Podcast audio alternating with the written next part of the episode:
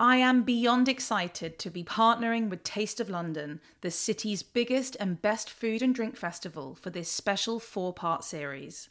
Bringing together some of the best restaurants, bars, and superstar chefs of London for five days of feasting in Regent's Park, you get up close and personal with some of your favourites at wonderful, immersive experiences such as the Diners Club Cook School, Fire Pit with Food Network, and a whole host of masterclasses, wine tastings, and so much more. So, what's stopping you? Book your tickets for the festival, which is on from the 15th to the 19th of June, and you may even get a chance to see yours truly. Use my code SEXYFOOD to get a complimentary premium bottled cocktail from Tails with every ticket. Book now at tasteoflondon.com.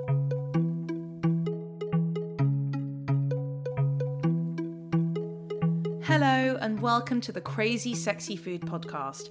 I'm your host, Hannah Harley Young. This podcast is all about the love of food and how it plays a part in our lives. I sit down with well known personalities, food experts, chefs, and people who just love their food to find out all about their life, career, and their favourite tastes along the way. Today I'm joined by Vivek Singh, the man, brains, and chef behind some of the best Indian food around.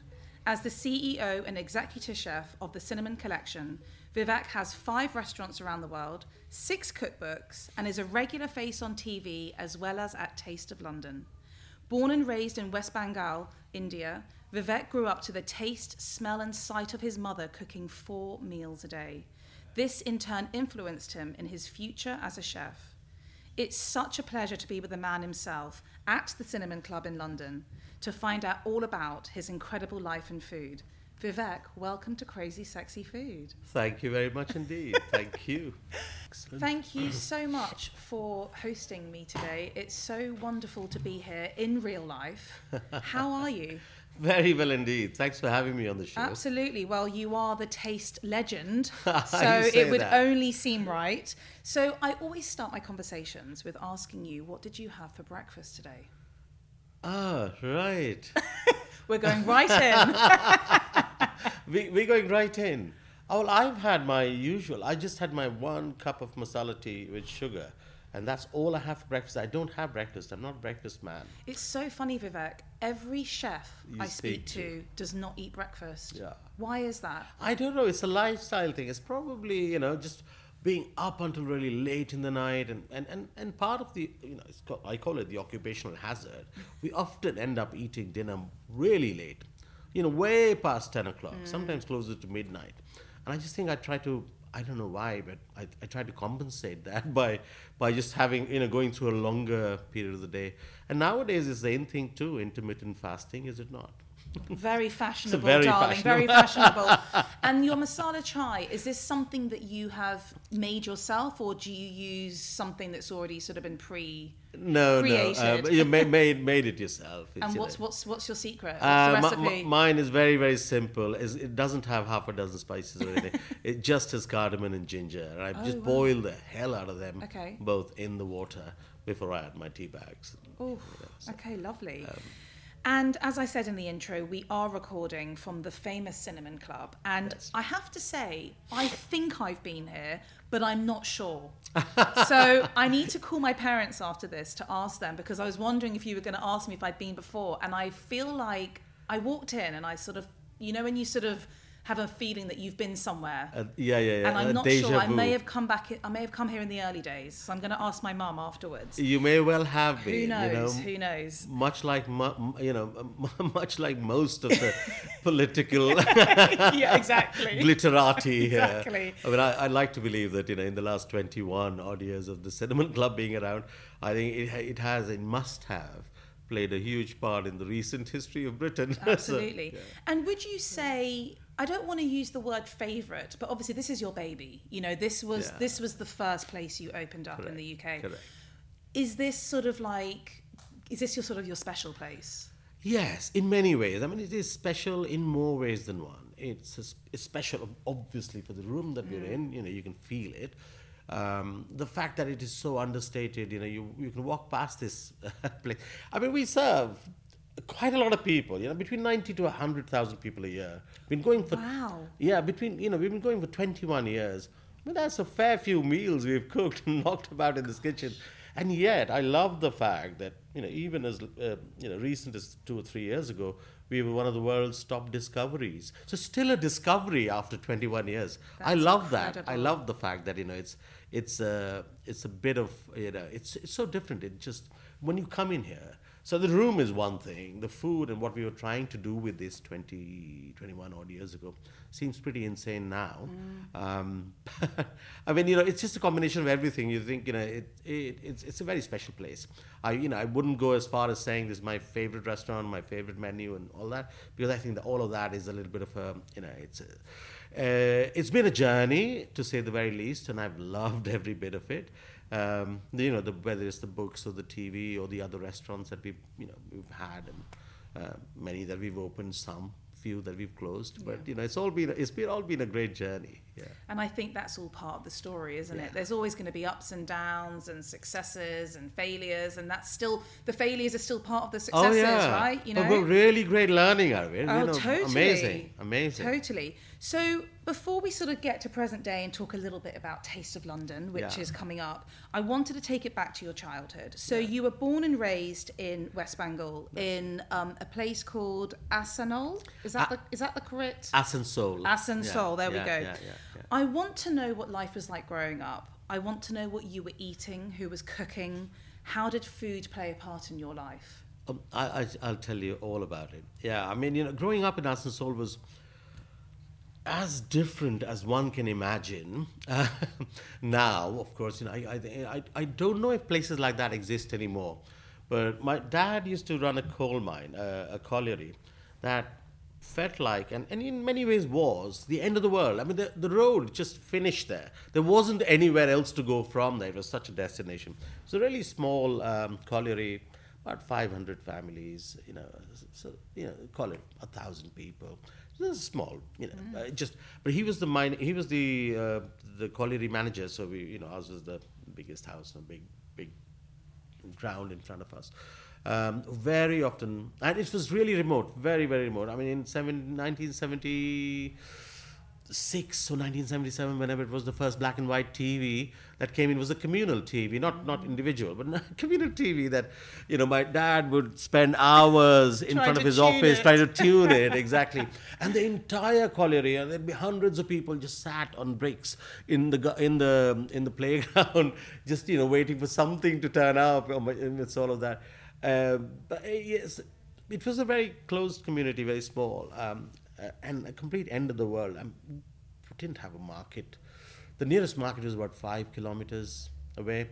Um, the entire colliery had sort of one ambulance and one jeep, uh, and it was just really, really small. And the school for me and for us, my brothers and sisters, was 15 kilometers into, you know, away. So we were kind of, you know, we'd we'd take a vehicle, go somewhere, change, and get into a bus, a school bus, and take us there, whatever. It was a full-on thing.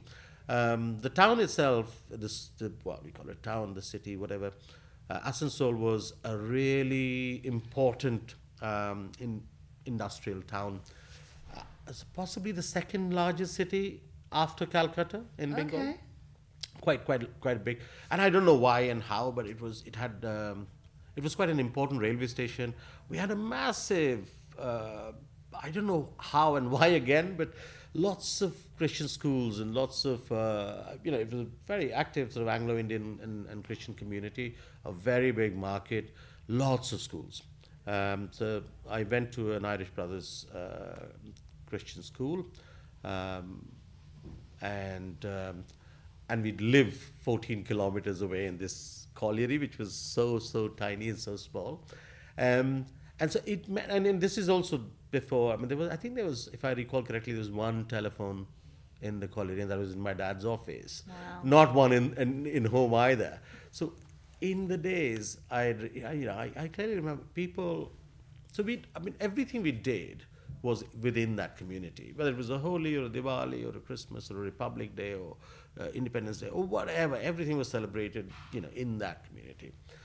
Very often, we'll end up with you know people starting to play Holi or Diwali, whatever celebrating, whatever they're celebrating in their little pockets, and then eventually the entire colliery would kind of descend in, in our front garden, in our front lawn, um, and and we'd have you know hundreds of people. They'd be just and my parents would be organizing this, or you know it, would be people would be coming together and helping cook, do that, and and, and not just on special occasions. I, I also remember my mom used to pretty pretty much cook for us. We didn't have a refrigerator in the house until I think early 1980s. So you know, good good nine years of my life. I remember her pretty much just managing this whole thing. She'd have to get the fire going. We used to she used to cook on coal. Mm. Um, so you know, you, you had to have this sort of. It was a bit like cooking on aga. You always yeah, had to yeah. start. You know, you had to you know have the next meal kind of you know in your head. Yeah, so it was a when you were prep and forward thinking. yeah, yeah, yeah, and and you know so it was. Uh, she'd always been cooking, um, two, three, sometimes even four dishes for every meal. You know, so a bit rice, a lentil, some kind of a bread, vegetable perhaps a chutney if she was feeling generous. So four or five things for every meal period, and she was cooking that continuously breakfast and then you know a bit of tidy up and then lunch and then tidy up and or a siesta or whatever. And then afternoon you know, uh, or, or, afternoon tea or some snacks then or and then dinner. So she was forever cooking. She was forever cooking even if it's just us. Mm. um, and so this whole thing this was a bit of a logistic you know. Once a week we'd get lamb or chicken or whatever. And that would have to come from this market five kilometers away, whatever. Um, and it was all kind of freshly just slaughtered, you know. It, it had to be, you know, it was the thing of, a, you know, it was a planning thing. Uh, if you ran out of vegetables, you didn't have anywhere to go. I mean, you, you may have somebody passing by who's selling, uh, you know, some vegetables and you just buy them, whatever, whatever they've got. I mean, it was just the whole the logistics of it. And she was doing this day in, day out. We never realized how much competence that takes. We definitely didn't realize, think it was that special mm. because everybody was doing that. And um, anyway, so we, we grew up that around that. Very often I'd kind of, I, you know, we, the, my dad would go into the uh, mine early in the morning. He'd come back in the afternoon. He'll have a shower, whatever, whatever. He'll have his lunch. Then he had it. He had a regime that was just not to be messed about with. he'd then have a siesta, and then he'd get up, and you know, about three thirty, he'll have his tea, and then he'll get dressed up and go to the office, uh, do some paperwork or whatever it was in the evening. He'd come back, then he'll have dinner, and everything had to be just pretty clockwork. And very often, uh, and his, know, his thing was he, he would never be woken up from his siesta, no matter what happened, unless obviously something really. Um, every now and again, if the doorbell rang and he was having a siesta, and you know somebody will go and open the door, and you'd find some relatives who've just been traveling three days. You know, they've traveled. And just showed up. They just showed up, showed up because this is before before the days of television. Yeah. Oh, sorry, uh, telephones and. Uh, whatever, and and very often they wouldn't even bother to send you a telegram or something saying, you know, you, you can expect us. No, no, these turn up, and two or three people have turned up from the village, from his village, um, and you know it's about three thirty in the afternoon. My mom's just cleaned up the kitchen after, oh, you know, at lunch, whatever. He'd be looking at her saying, well, he'd ask them, have you eaten? They said, no. How long have you been traveling? They said, three days. I said, okay. Then he'd look at her. Yeah. there she's go. back in. And then she's back in, you know, she's, she's slicing away some potatoes. She's making a very spicy, uh, depending on how much potatoes she has, she's making a really spicy potato curry and then, and some deep fried puris, you know uh, and some, you know, if she was in a really good mood, then and, and if tomatoes were in season, because again, I, I go back to the time when tomatoes had to be consumed seasonally. Mm. This uh, the period that I'm talking about, we didn't get tomatoes throughout the year. It was only in the winters that you saw tomato. So if she was in, there were tomatoes, she'd make a tomato chutney, a hot sweet tomato. I still. I still use that chutney a lot in Do my menus. Yeah, yeah, yeah. It's oh, one of those things. That. Yeah. And I think that brings me on to my next question, which is could you describe some of the dishes that she made that really sort of takes you back to your childhood? Yeah, you know, so the the the the, the potato bhujia um, uh, and the puri. Um, I I mean, I didn't think of it then. I mean, it was a treat then, as it is a treat now. Obviously, all for different reasons. Um, I, I realized how that was her, you know, kind of, it was just that one thing that no matter what happened, she could always, you'd always have potatoes and she'd always have more potatoes than you need in the house because you could keep them and whatever. And, and flour as well, you know, always. And it was um, uh, that she would be able to rustle that up no matter what time of the day or night, no matter where, how many people turned up. I mean, it was pretty, you know, um, and it was swift, and she she did that. I mean, and, and we we loved it then. I love it now um, as much, and um, you know, I, I think we even now, even after all these years, um, depends on you know how long we've been in mainland Europe for. My wife and I, we come back. Um, come back after two weeks or whatever, and, and, and we are very you know we're very versatile in our uh, food um, choices and eat well and all of that. Still come back after two weeks, um, and we won't speak a word. We'll just look at each other and we just go and rustle up, and we'll make puris and potatoes. and this is what everybody And that's does. what you yeah. go back to. Yeah, yeah, you go back to. It's just, it's very very special, uh, and it's like you know, it's it's think of it as a of course it's celebration food and celebration why because whenever you're feeding lots of people you want bread or whatever which you can do quickly and Mm-hmm. puri is something you can make much quicker than say a chapati or a, another kind of bread so you often find big feasts involve fried bread. You know it's just it's just one of those things. I know that I've sort of been very generalized in how I've been talking about sort of Indian food as a whole. You know, it's very complex in that it differs from region to region, oh, north to south, east to west. Can you kind of, in short, because I know it's actually a much bigger conversation, but sort of dissect the food that you make and kind of explain the ethos that you've sort of based your restaurants on? Because hmm. although you're from West Bengal, yeah you know you're not just cooking That's that right. kind of food you're, you know you're, you're, you're doing a bit of everything so kind of explain to people that might not understand yeah sort of how indian food sort of the, the, the complexities of it Oh yeah, com- com- you know you're you're absolutely right. I, and if I try to just compartmentalize even you know broadly pan Indian food into various regions, and, just said okay, well let's just divide the country into four parts and go north, west, east, south, whatever it is. Um, even that is to an extent slightly unfair because there's just so much, whether it's in terms of different religions, different states, different origins, different influences. Um, it's just it's no two homes cook the same way. You know, even neighbors next doors, they always have this little, you know, quirk that Yeah. every recipe has. So it's a little bit unfair to kind of just generalize into okay, this is Bengali and this is North Indian, this is uh, Rajasthani or whatever. But broadly speaking, if you you know went east, west, north, south, you find different influences, different um, staples. So in the east, for example, and in the south, we'll use quite a lot of uh, rice as the staple. That is the staple. Um and then um, in the west and in, in the north, it's more wheat. So that's just a very fundamental difference. In the east, the cooking oil is usually mustard oil. Yeah. Oh, Uh, or, or a bit of ghee if you're uh, slightly affluent. In the north, it's a lot of ghee and, and some regular vegetable or corn oil or refined, whatever. In the west, again, it's you know it's um, mustard oil and ghee.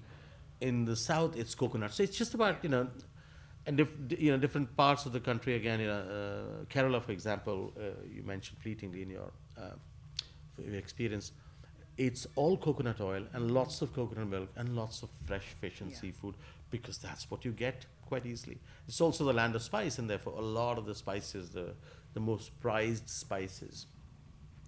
And then people, you know, um, we we will use things like um, uh, goat's milk and goat's yogurt in the in the arid uh, climes of Rajasthan, and, and the food is a lot more rustic and a lot more simpler because you know the it, the, the, the climatic conditions are quite harsh, and so people need to make do with whatever they have. Very little waste. You know, it's maize, uh, chickpeas, um, a lot of hygroscopic stuff. Everything that helps you retain water in the body because it's such an arid climate, and, and and can be quite harsh. That way. but you know, very dry and arid climate, but amazingly colorful and vibrant people, as you would know from your you know, visits into into Rajasthan and um, and so you every every um, sort of region has its own slight quirks, whether it's the choice of uh, uh, protein uh, or starch or oil, um, and then everything else that goes around it. Much of the country would consume. Um, well, I say much of the country would consume uh, goat meat or uh, lamb. Um, it's probably the most. Is the choicest protein. Chicken is a more relative thing, um, more relatively, you know, newer thing. Fish is just so restricted to wherever it's caught, you know, because the logistics and the transport isn't anywhere as uh, developed as uh, here. But it also makes the food and the cuisine very kind of, you know, uh, the ecosystem quite small, and therefore you're able to, and that's uh, that's its own beauty as well. The fact that you don't find everything everywhere all the time makes the experience. Which I sort of feel like is what the Western world is starting to do now. We've sort of, in the past sort of, let's say, five to ten years, we've all become so aware of not only sort of eating seasonally Correct. and sort of, you know, it's sort of like saying, well, if you're inland, why would you eat fish as Correct. opposed to eating it on the coast? It's like Correct. you guys have been doing this from the from the beginning of time. You most know? most great cuisines do that because you know most great cuisines do that because um, the thing, the whole notion of and the idea of everything being available all the time actually just comes from inordinate amount of wealth and very little understanding because you know you just Yeah. normally you can't expect anything to be available Yeah. and, and the whole point is you know if you if you're then going out chasing asparagus in in december or whatever i mean it comes at a cost right Yeah, and it Somebody's also probably doesn't taste very no, nice No, it's not particularly nice either, or strawberries for that matter. Exactly. Yeah, yeah. You know, but but then people kind of lose touch Yeah. um, somehow like that. I mean, um, uh, but it's it's it's no different. It's uh, you see that a lot. I mean, I'm seeing this in uh, in my experience in, in the last sort of 10, 15 years, observing India from an outsider's perspective. You know, I live here and I go back every time. I perhaps notice the the changes a bit more than somebody who's in it. Uh, I mean, I've been noticing, you know, pe- people are increasingly using mushrooms and baby corn and peppers and stuff that was not necessarily native, and it's not a bad thing. It's quite good. But this whole idea of you know cauliflower, you know tomatoes or whatever being available throughout the year, which it is now, it comes at a cost. It comes at a cost of, you know, whether it's diversity of ingredients or um, you know things like, you know, we used to grow so many other things um, other than just wheat and rice, and now mostly the rest of it is getting lost. Whether it's maize, whether it's chickpea, whether it's other forms of legumes and proteins and whatever, because people just you know kind of just chasing a cash crop. But then that changes our behaviors. It changes our, you know, the way we probably cook, or um, and then that will change how people or further generations will remember what they you know what they eat, and how special it tastes or whatever that is. And then for people who haven't yet had the chance to visit one of your restaurants, how dare they? um, you know, what can they expect? Are you serving sort of a, a, a grand spectrum of what India as a whole has to offer, or sort of how do you sort of Yeah. how do you sort of um, work out your menu? So yeah, I mean, if I had to describe the the kind of cuisine, the kind of food that we are offering in our restaurants, uh, in three words, it'll be evolving, modern, Indian. Um, you know, in, if I had to elaborate a bit, I'd say we draw inspiration from all parts of the country. So it's a pan-Indian restaurant. It isn't just Bengali or North Indian or Lucknowi or whatever. Um, so it's, it draws inspiration from traditional Indian recipes and traditional Indian cooking techniques and spicing um, and combines that with the very best local seasonal produce money can buy wherever you are. Yeah. You know, so we happen to be cooking in London. Uh, you know, if I have access to, uh, if I go to South South Africa, I can find ingredients that I, you know, will work well, and I'll use the techniques and the spicing, and you know, we'll come up with something. And so that essentially is how uh, we approach. Uh, we take a view that uh, you know, there are things that people absolutely love and know, and they think they really know well. Uh, you know, whether it's a curry, it's a rogan josh, it's a biryani, or whatever. Um, we've made it our life's mission to say, well, if you think you know it, think again, because we'll get you to change it. You know, we'll, we'll give you another experience of it. And if you think you, uh, at the same time, if there is, we also believe that it's it's a part of our uh, thing where we are we're responsible for giving our guests uh, new experiences and things to remember and learn. Uh, and therefore, we will forever be introducing them to ingredients that they may or may not be familiar with, uh, sharing stories of dishes, of spices, of things. So you know, we'll have we have sangri beans on our menu here. We've always had it for 20 years. I still don't think there's any other restaurant in London that offers sangri bean as a as a side dish as an ingredient. Why would you? Yeah. But I, I thought it really told the story of where I was coming from just before I came here. Uh, Rajasthan, I was cooking in Jaipur, and it is not something that looks particularly good, or it's not something that everybody loves, you know, in terms of taste and all that. But that is not the entire point about food all the time. Sometimes it's just about appreciating that it is such an important ingredient and an important part of some, you know, somebody's meal in some part of the world. And that people have this, and it's of course, if nothing else, a new experience. And in terms of its potential, it could be uh, such an eye-opening thing.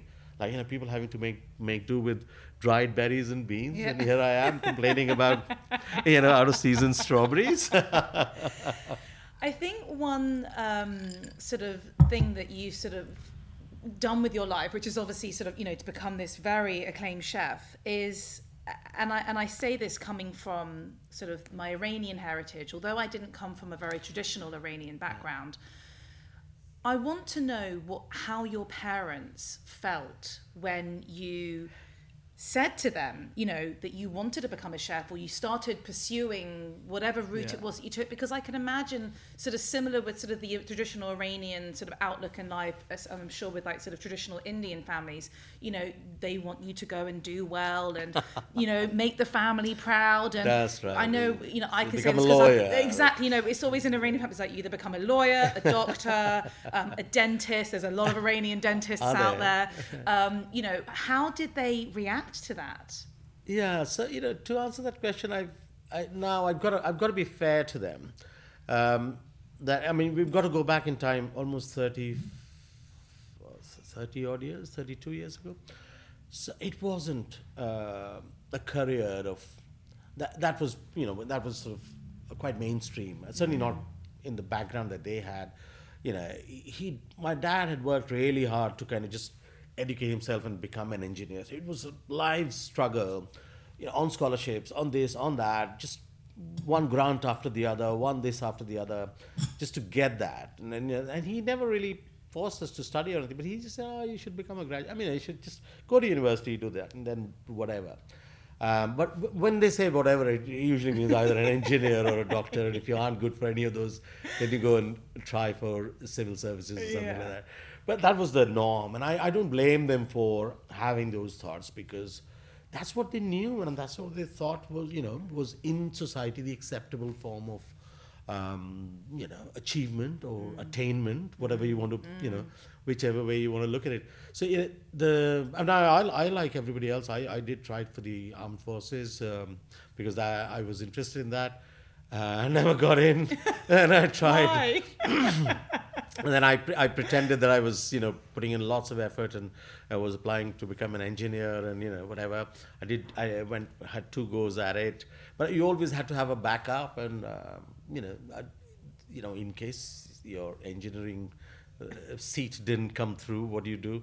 So I had this, uh, hotels were my backup, hotel management was my backup because I had met a few people who were A, very fun and um, they, the way they described the life, uh, it sounded like an amazing three-year-long picnic. you know, so I said no classes to take, no no no notes to make. You know, the exams are a real walk in the park. It seemed like a real fun place to be for three years. I said I'm going to do that. I mean, that's going to be my backup.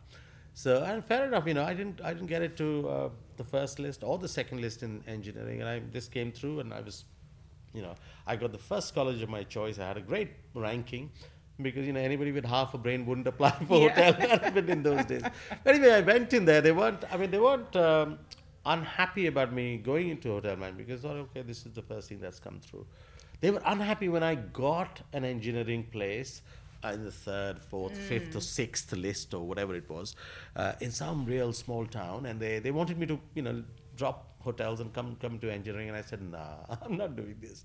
I'm in Delhi. I'm having a great time. I've just been voted the fresher of the year. I'm not. yeah, I'm not going back. No way. no way am I going back. I've, I've just done the hardest bit, you know, which is the freshman month Yeah. or whatever. I'm not going to do this. I, I love hotels. I'm, I'm, you know, I'm loving what I'm seeing. I'm not, you know. And so I, I stuck to it. They were unhappy about it. And said, oh, sure, whatever. Anyway. So they let by, you know, we did it. I, I then kind of went on and got the right jobs and all the right sort of thing. Um, I don't think they, um, they kind of resented it anymore. But I really think after I came here, and I think it must have been 10 years here at the Cinnamon Club, um, my dad um, had a meal here. For the first time in his life, he had pigeon and he had venison. And he had a glass of red wine. He never drank all his life. He had a glass of red wine. I thought he was proud of me. He had to be. He really was. Ah. Yeah, yeah. Has he, No. ha, ha, have they said they're proud of you? Uh, I, no, I don't think it has many words when he But was they, alive. they've shown it in. Yes, in, yeah, I think, yeah, I think more more than that. And I also think that they, they, they feel again they it was a huge success because, of course, I took a path that nobody had taken before, not nobody in our kind of you know upbringing. But the fact that you know I paved the way for so many, and there's so many people who since have gone on and done hotel management and all that, it makes them really proud. My mom, my mom, you know, kind of you know she she takes a lot of pride in that. Yeah, so it's it's it's good, but not in as many words. I just think it's a very old-fashioned, you know.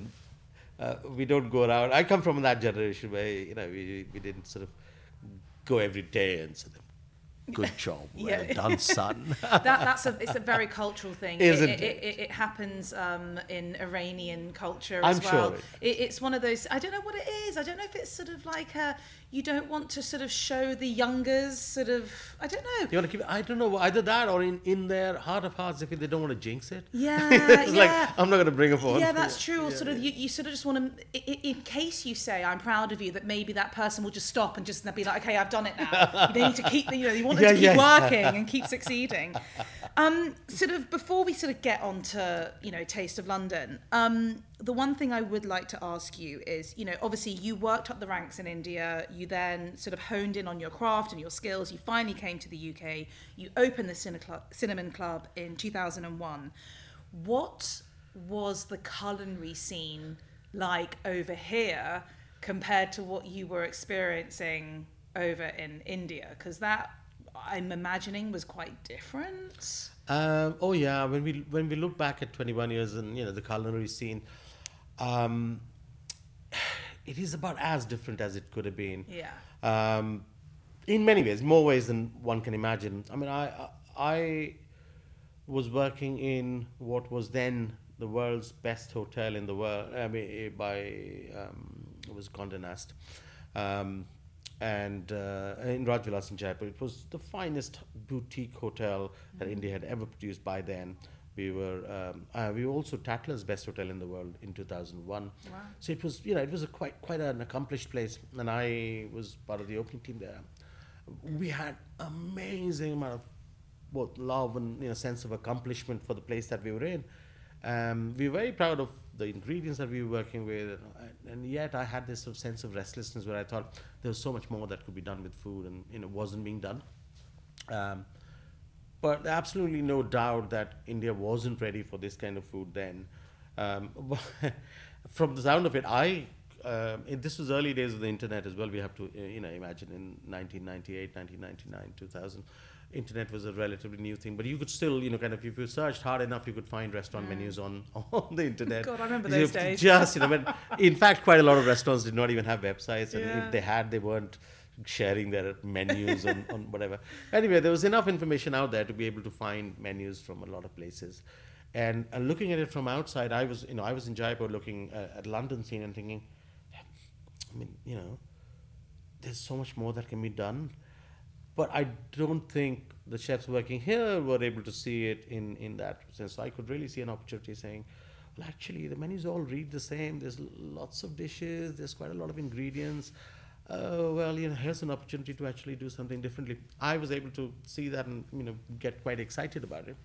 Whereas um, at the same time, I was finding it incredibly frustrating to want to do those things in uh, in a really fine hotel in India and wasn't being able to because. Oh well, you know, people come to India with an expectation. They like a curry. We give them a curry. We give them recipes that uh, have been around for 200 years and nothing has ever evolved or you know no experimentation and I really like the I like the idea of uh, um, creating a bit of elbow room Yeah. and and it was magical to be able to do that here because here uh, this this space this room was a blank canvas uh, in terms of uh, we had lofty ambitions and lofty um, I mean I, I one thing that I think made Cinnamon Club so special among other things was its audacity I thought it was the audaciousness of the idea of saying well, we're going to come into the heart of Westminster, in the heart of the establishment, and try and change something that people absolutely know, or they think they know and love, which is the the curry house, right? so here we are. We're trying to, you know, give people uh, a layered experience, uh, innovative experimental dishes, seasonally changing menus, quality ingredients.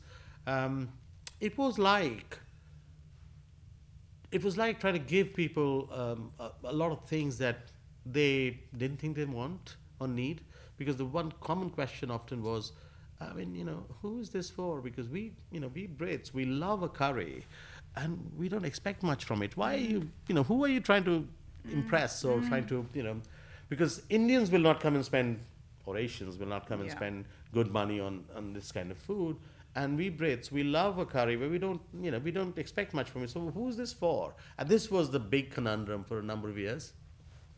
Saying, you know, from a financial model, it's not one, it's not something that you need. But then, you know, you you you believe in something and you do it long enough, and you realize that actually, it's business is not just about giving people what they know or what they want.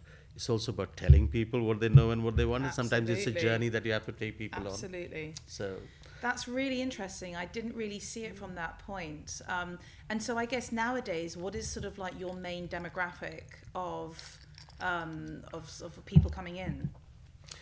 Oh well, you know, I'm. Um, I, I can tell you, um, twenty years on, I have seen so many changes. I have seen, uh, I mean, subtle changes in the demographic. You know, I- in two thousand one, it was possibly just ninety five percent corporate, uh, political journalists, um, politicians, uh, political editors, uh, pa- partly by virtue of where we are, but partly also because you know it was the new thing, bankers and whatever.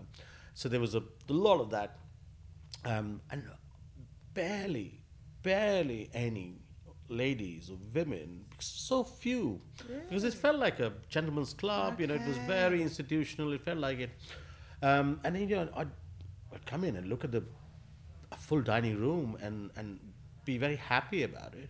But equally, the other side of my bra- you know my, my mind, so perhaps after a year or so, started thinking, look, you know, where is my next generation of people coming? Because these people are going to die in a few years. time. You know, where is the where is the where are the next ones coming Where from? the young kids Yeah, yeah, yeah. And the, and the young kids, um, it wasn't it wasn't uh, the time for it. But then you know, it was um, a conscious. Um, uh, desire to say, well, look, you know, we, we don't just want to be a corporate restaurant in a in an official business district or mm. whatever it is. We wanted to attract families. We wanted to attract tourists. We wanted to attract. So how do we go about that? And you know, having the weekends and and in the beginning, I get a lot of you know, a lot of people. You know, this is a, a restaurant desert. The streets are now, I mean, they, they, they now have double yellow lines. They used to have single yellow lines. You could park at the weekends. It was just free. And you, nobody had any business being on this street in the old days, you know. On a Friday night and a Saturday evening, there is absolutely nothing here. There's no reason for anybody to be here on this street. And yet, every Friday and Saturday night, you couldn't find parking around here Wow. because people from you know the bridges and the tunnels and all up and down the country were coming here to to eat and to experience and that was amazing because when the crash happened and I, I speak of the crash you know whether it was the 2001 um, you know the dot com crash after or the you know credit crunch. Every time the crash happened the business would just shift from you know being very corporate and very uh, business type to just families and you know and, and it's just kept us going like that. I went through a, a whole phase of about seven years when you know there'd be very few uh, indian people or asian people uh, in the in the sort of restaurants um, and then a lot of people would say well yeah this is this is this authentic? Because you know um, you don't have many Asian um, guests or customers, and I think, oh, come on, you know, we're a London restaurant. Yeah. We're in the heart of London. Yeah. You know, f- give or take three or four or five percent is pos- you know possibly the Asian um population here, and if that's the mix here, then it's probably it's about right. You know, it's not more Indian or less Indian. And I, I used to take great exception of the fact I thought it was incredibly lazy for both journalists and for anybody to say, well, if you want to know what a good ethnic restaurant is about, go and see how many ethnic, ethnic pe- people eat there.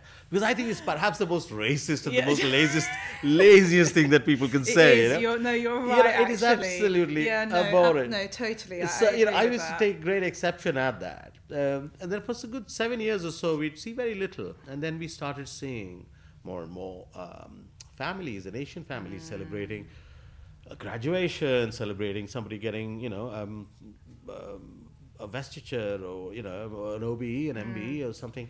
All these grand things were, you know, beginning to be celebrated. Then I went through a whole phase of people would come to me and say, I remember coming here when I was seven years old. Hmm. This is the first time I've, you know, I, I, I experienced something like this.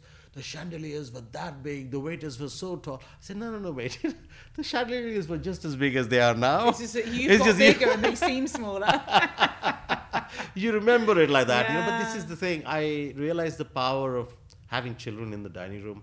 I hmm. thought they were the most important, you know, hmm. s- because children always remember things larger than life, and when they grow up, and I have been very fortunate that I've seen those seven years, seven year olds, you know, turn into 22, 23 years old, and and then every time at workplace or a- any time you know their their bosses or they're doing business meetings and say, oh Indian is whatever. Say, I'll, I'll show you. so they bring these people over, and we get this next crop of. You know, clients or customers or whatever. It's been an amazing journey. To I love this, that, and, and I hope there is another 21 years here, which I'm sure there will. We'll be sitting here, you and I, in 20 years' time, talking about this moment. Oh wow, Hannah. So obviously, I not only am I here to obviously sit down and, and talk to you about your life, but you know we have a very exciting uh, few days ahead of us, Absolutely. and which is obviously Taste of London. This year in particular is the 18 year anniversary. 18 being my lucky number, so that must mean something. And I didn't realise until I spoke to you just before we started recording that you have been with Taste of London since its inaugural year, which Absolutely. is absolutely incredible. So I want to know about your relationship with taste and sort of how it started Yeah. and, and, and why you and, and what's so amazing about it that you've kept going. I don't know. I mean, you know, I, I'll tell you. I mean, it's been it's, it's been an amazing partnership with Taste of London, and I've literally seen uh, the event itself, you know, come of age, and, and just a bit like you know every exceptional institution. It's almost it's become one of those things that's almost a fixture for Yeah. foodies in London that is not to be missed. And, and I say in London, it's only because it's held in London. I think people who are attending it are attended from all parts of the country, if not internationally. You know. And over the years, of, you know, I, I remember it from its first year um, when it was held in, in, in the Somerset House. It, it was such a small iteration. But I remember, you know, it was a Wednesday afternoon. I'd finished my manager's meeting here and arrived with a few pots and pans and, you know, to try and set up. And I saw everybody else and I was next to Gavroche and Gavroche had a wallpaper. you know, it said Gavroche, Gavroche. And it was properly decorated and all that. And I, I, I called up the restaurant and said, hey, you better send me some more pictures Oh, and some no. things to put on the walls because clearly we didn't, we didn't get the memo that you, you had to decorate your stuff. And I said, I'm not standing here doing this. They said, we're in the middle of a manager's meeting. I said, just put everything on hold. You send me whatever you have. So they brought some books and we brought some, you know, whatever else and decorated. It was as shambolic as that for my first appearance. But then over the years, you know, we've kind of become taste legends in the sense we've loved the journey we've been on with Taste and, and, and, and it's been a great partnership.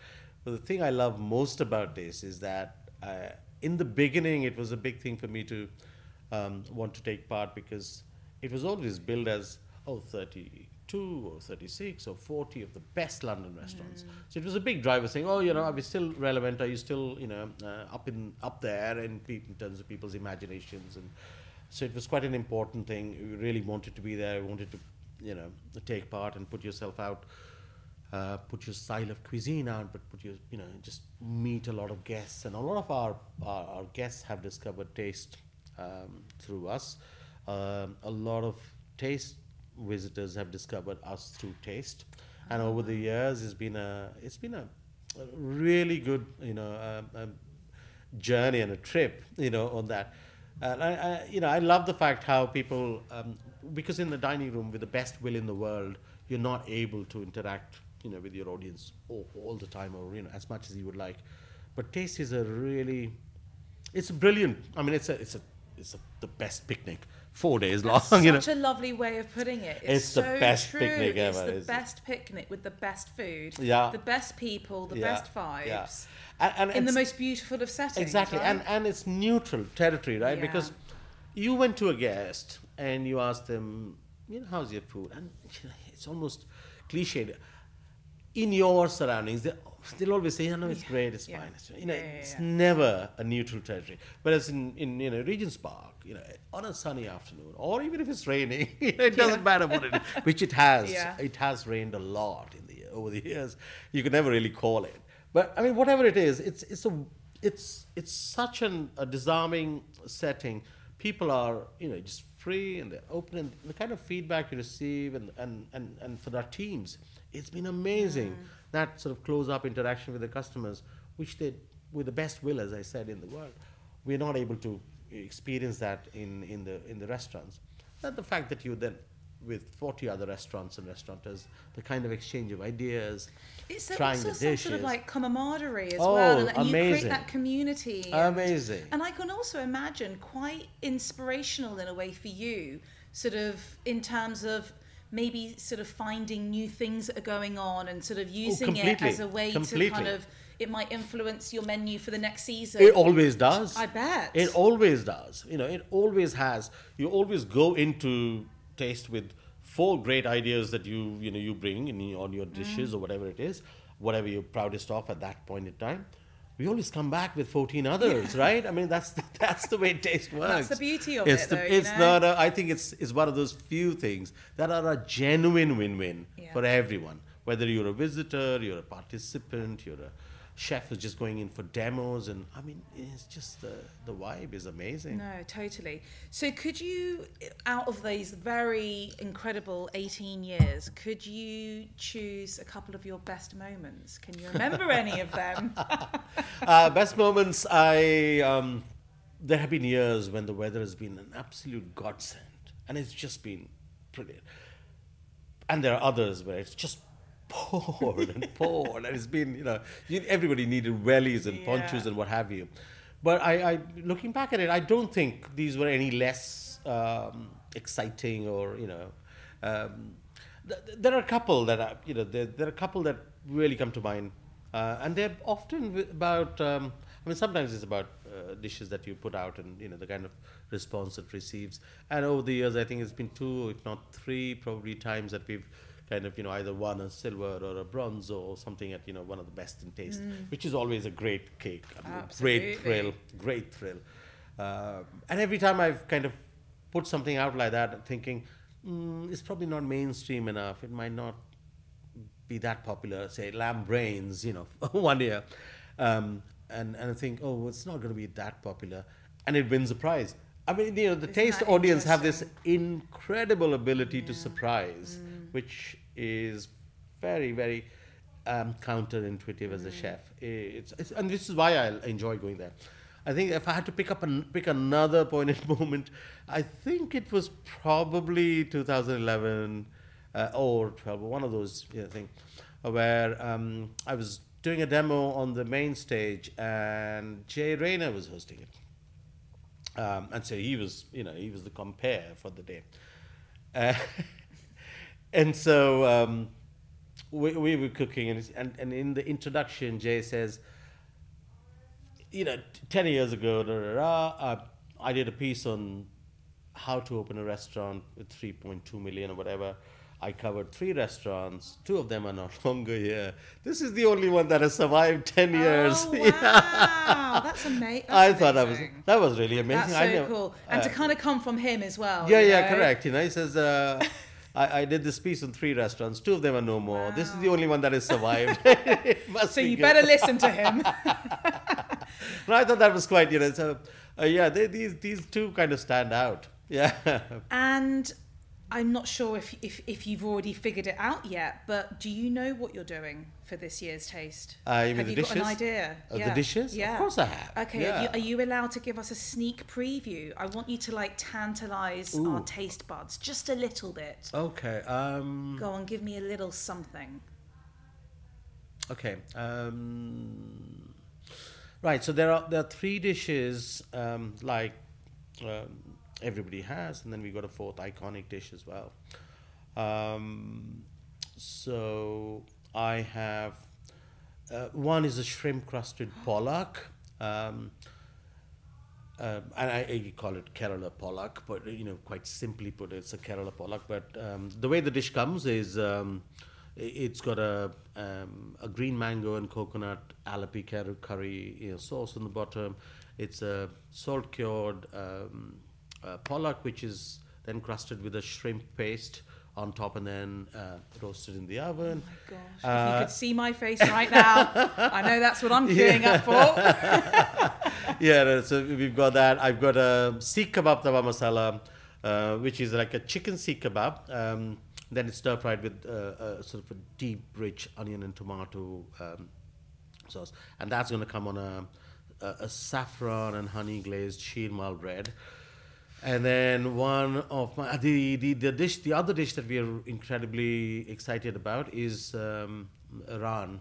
So I'm doing a deconstructed version of raan. Um, Raan is it is traditionally a slow braised leg of lamb that has been you know been a centerpiece of many a feast tables over the years, uh, po- po- possibly 200 years.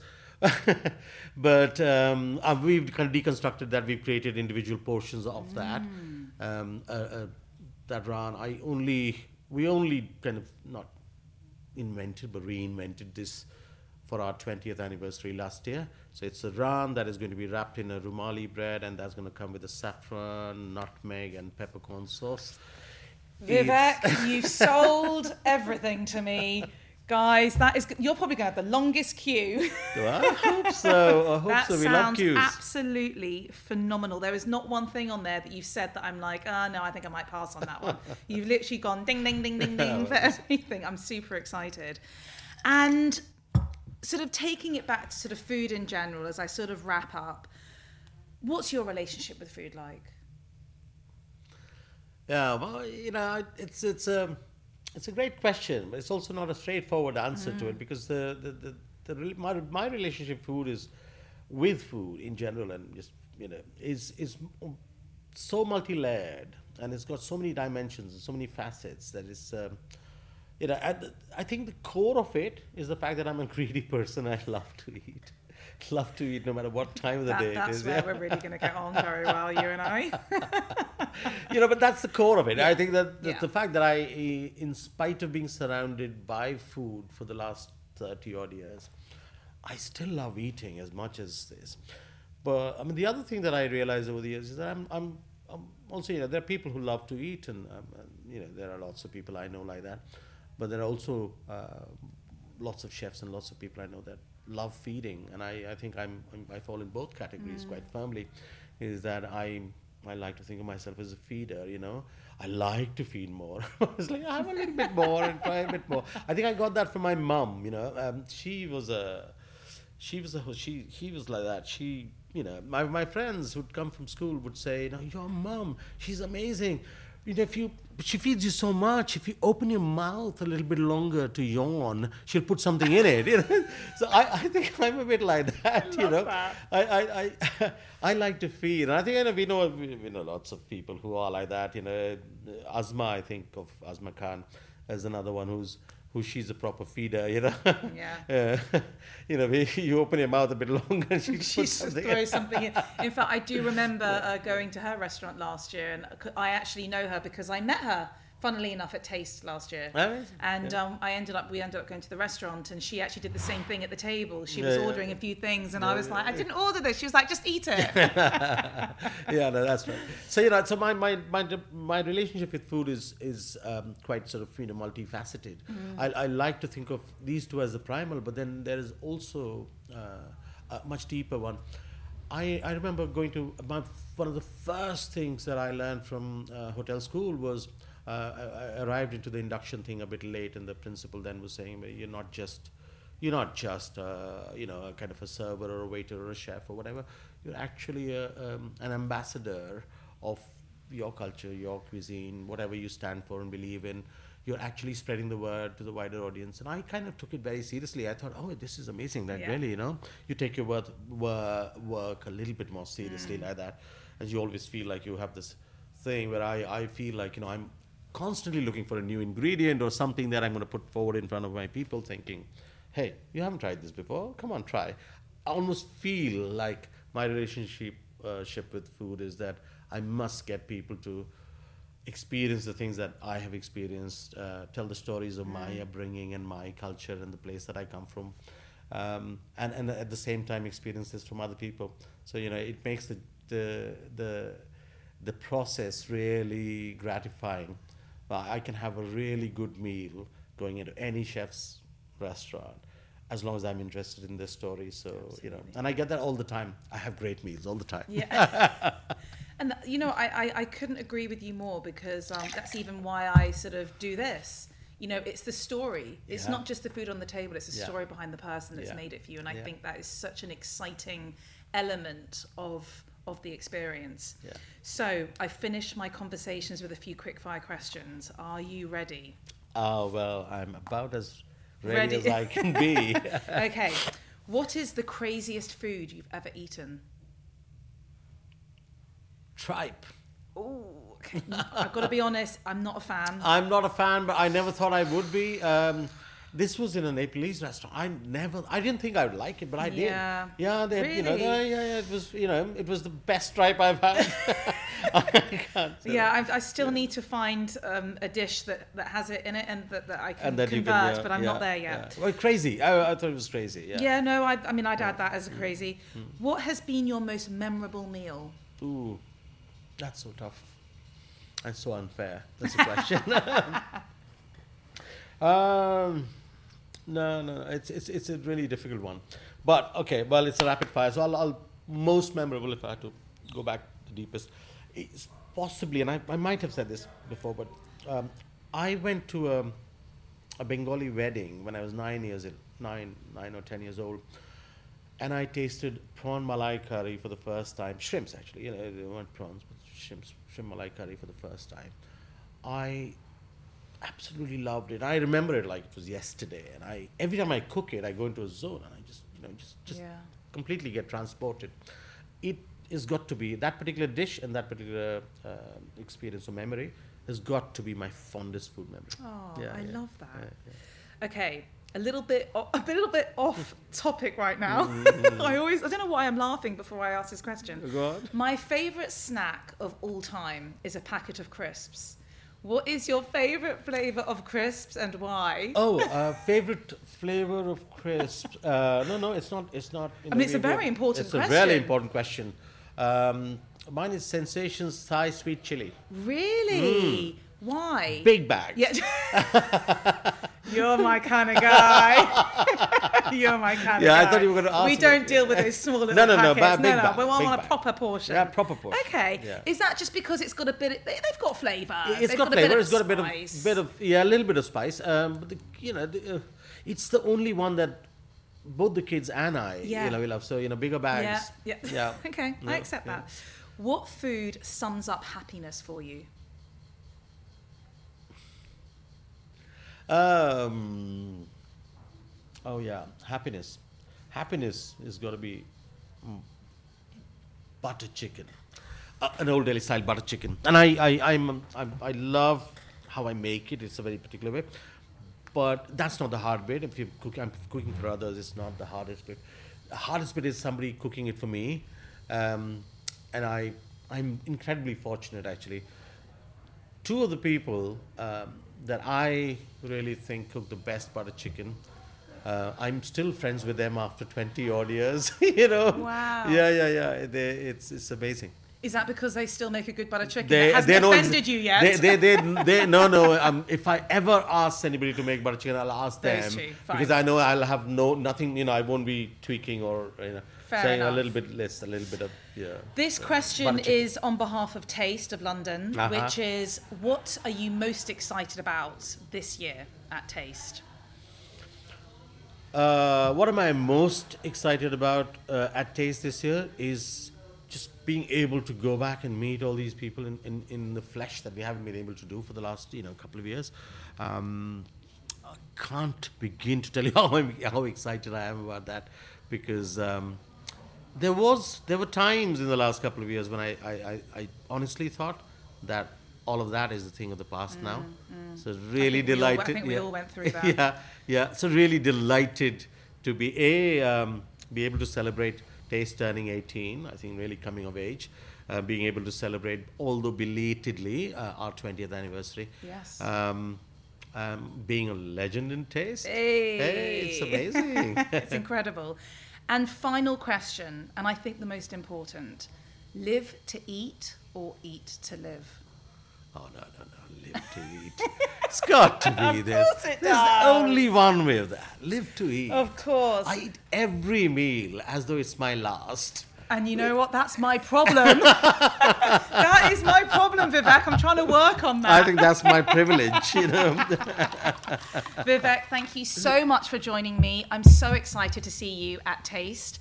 And um, I'm sure everyone is really excited now that you've spoken about the dishes that you're going to be serving. Um, I think everyone is literally ready and waiting to get down to your uh, your restaurant.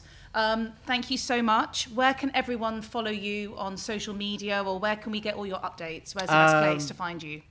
I think the best place to find me is my Instagram handle at Chef Vivek Singh, or if you wish to follow the Cinnamon Collection at the Cinnamon Collection.